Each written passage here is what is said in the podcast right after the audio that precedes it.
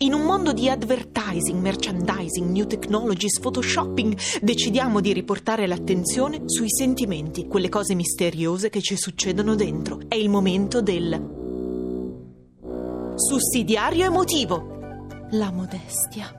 Definizione da vocabolario. La modestia è la coscienza del limite delle proprie possibilità. Definizione di un'aspirante modesta, una rara e silenziosa virtù fatta di correzioni e ritocchi.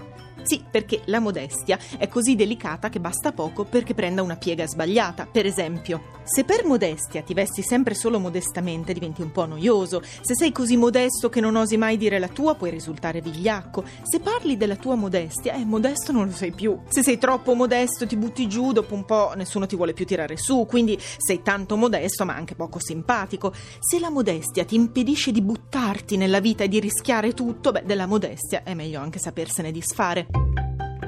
A sei anni dissi a mia mamma: Mamma, mamma, a danza sono la più brava! E lei rispose: Sarai anche la più brava, ma non sei certo la più modesta. Da allora coltivai dentro di me questo dubbio. Ma non sono modesta perché sono brava? O non sono modesta perché dico di essere brava? Se stessi zitta, sarei sia brava che modesta? O sarei semplicemente una non modesta che parla poco? Nel dubbio, cerco di parlare di me solo a qualcuno che pago e solo per 45 minuti, oppure alla persona che amo e che comunque più di 45 minuti non ha voglia di ascoltarmi e che comunque, non dimentichiamolo, pago in natura. Se siete confusi come me rispetto alla modestia, partiamo almeno dalla certezza che Donald Trump è l'opposto della modestia. Non in quanto Donald, eh, ma in quanto politico.